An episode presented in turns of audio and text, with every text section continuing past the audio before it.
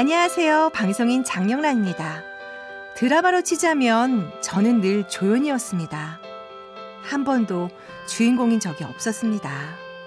근데 20년을 꾸준히 하다 보니까 단독 MC를 맡는 일도 생기더라고요. 예전에는 저보고 비호감 연예인이라고 그랬는데요. 요즘에는 저처럼 되고 싶다는 분들도 있어요. 너무 신기합니다. 어제의 조연이 오늘의 주연이 되는 걸 보면 옛 어르신들 말대로 인생 오래 살고 볼 일인 것 같습니다. 잠깐만 우리 이제 한번 해봐요 사랑을 나눠요 이 캠페인은 세상을 만나다 MBC 라디오에서 전해드립니다.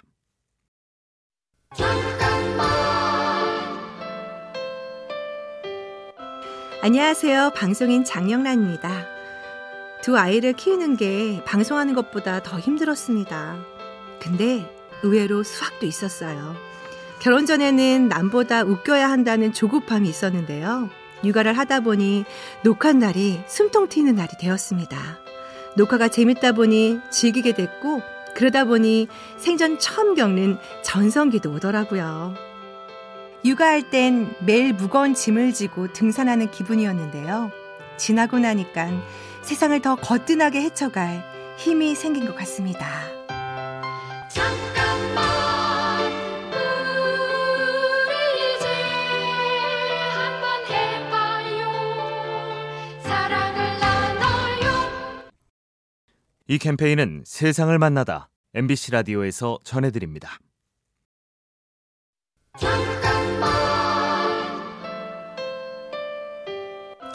안녕하세요. 방송인 장영란입니다. 저는 확 뜬 적은 없는데요. 프로그램 한두 개라도 꾸준히 했어요. 늘 다른 사람을 돋보이게 하는 역할이었지만 마냥 좋았습니다. 제 꿈은 톱스타가 아니라 TV에 나오는 연예인이었거든요.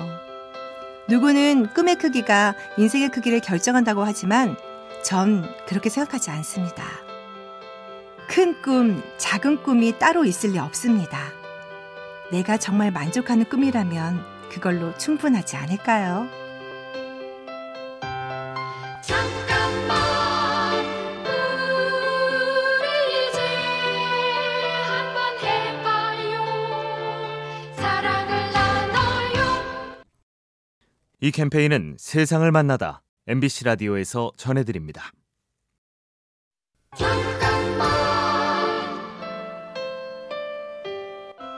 안녕하세요. 방송인 장영란입니다. 아버지는 저를 있는 그대로 사랑해 주셨습니다. 덕분에 어딜 가든 기죽지 않고 당당할 수 있었는데요. 치열한 예능 현장에서 늘 에너지가 넘치는 것도 제 모습 그대로 활동했기 때문인 것 같습니다. 억지로 꾸몄다면 벌써 지쳐서 20년이나 활동할 수 없었겠죠. 아버진 제게 그 무엇보다 값진 유산을 남겨주신 것 같습니다. 저 스스로를 괜찮은 사람이라고 생각하며 살아갈 수 있는 힘을 말이죠.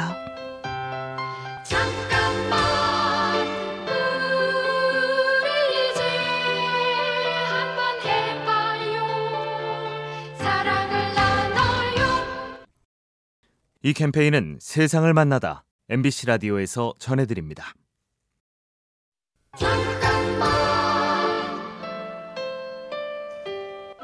안녕하세요. 방송인 장영란입니다.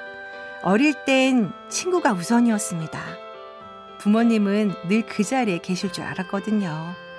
근데 그게 아니란 걸 아버지가 돌아가시고 나서 깨달았습니다.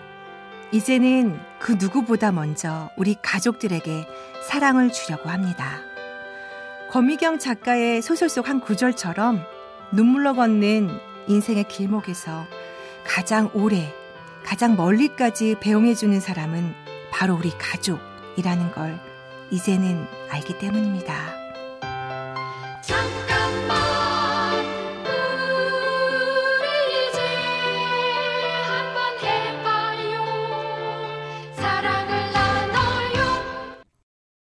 이 캠페인은 세상을 만나다 MBC 라디오에서 전해드립니다.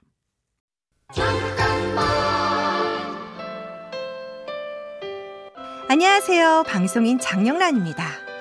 연예인보다 더 힘들게 뛰는 사람들이 매니저를 비롯한 스탭들인데요. 스탭들이 고생한 만큼 보상을 받았으면 좋겠더라고요. 그래서 제 계약금을 깎는 대신 스탭들 임금을 올려달라고 했습니다. 스탭들이 기분 좋게 일해야 저도 기분 좋게 일할 수 있으니까요. 장구 중에 가장 신명나는 장구가 맞장구고요. 부싯돌도 두 개가 부딪혀야 불꽃이 튀잖아요.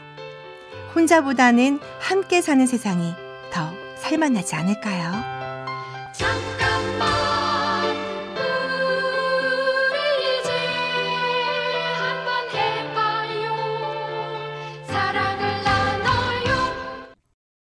이 캠페인은 세상을 만나다 MBC 라디오에서 전해드립니다.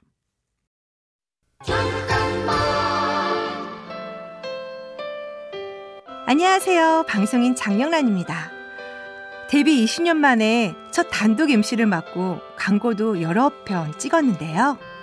얼떨떨한 제게 딸이 그러더라고요. 요즘 엄마가 대세래, 대세. 그래서 제가 일러줬죠.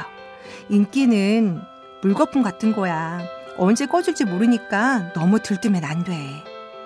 잘 나간다고 속도를 막 올리고 싶진 않습니다. 잘 나가든 못 나가든 앞으로도 저는 쭉 저만의 속도로 가보려고 합니다.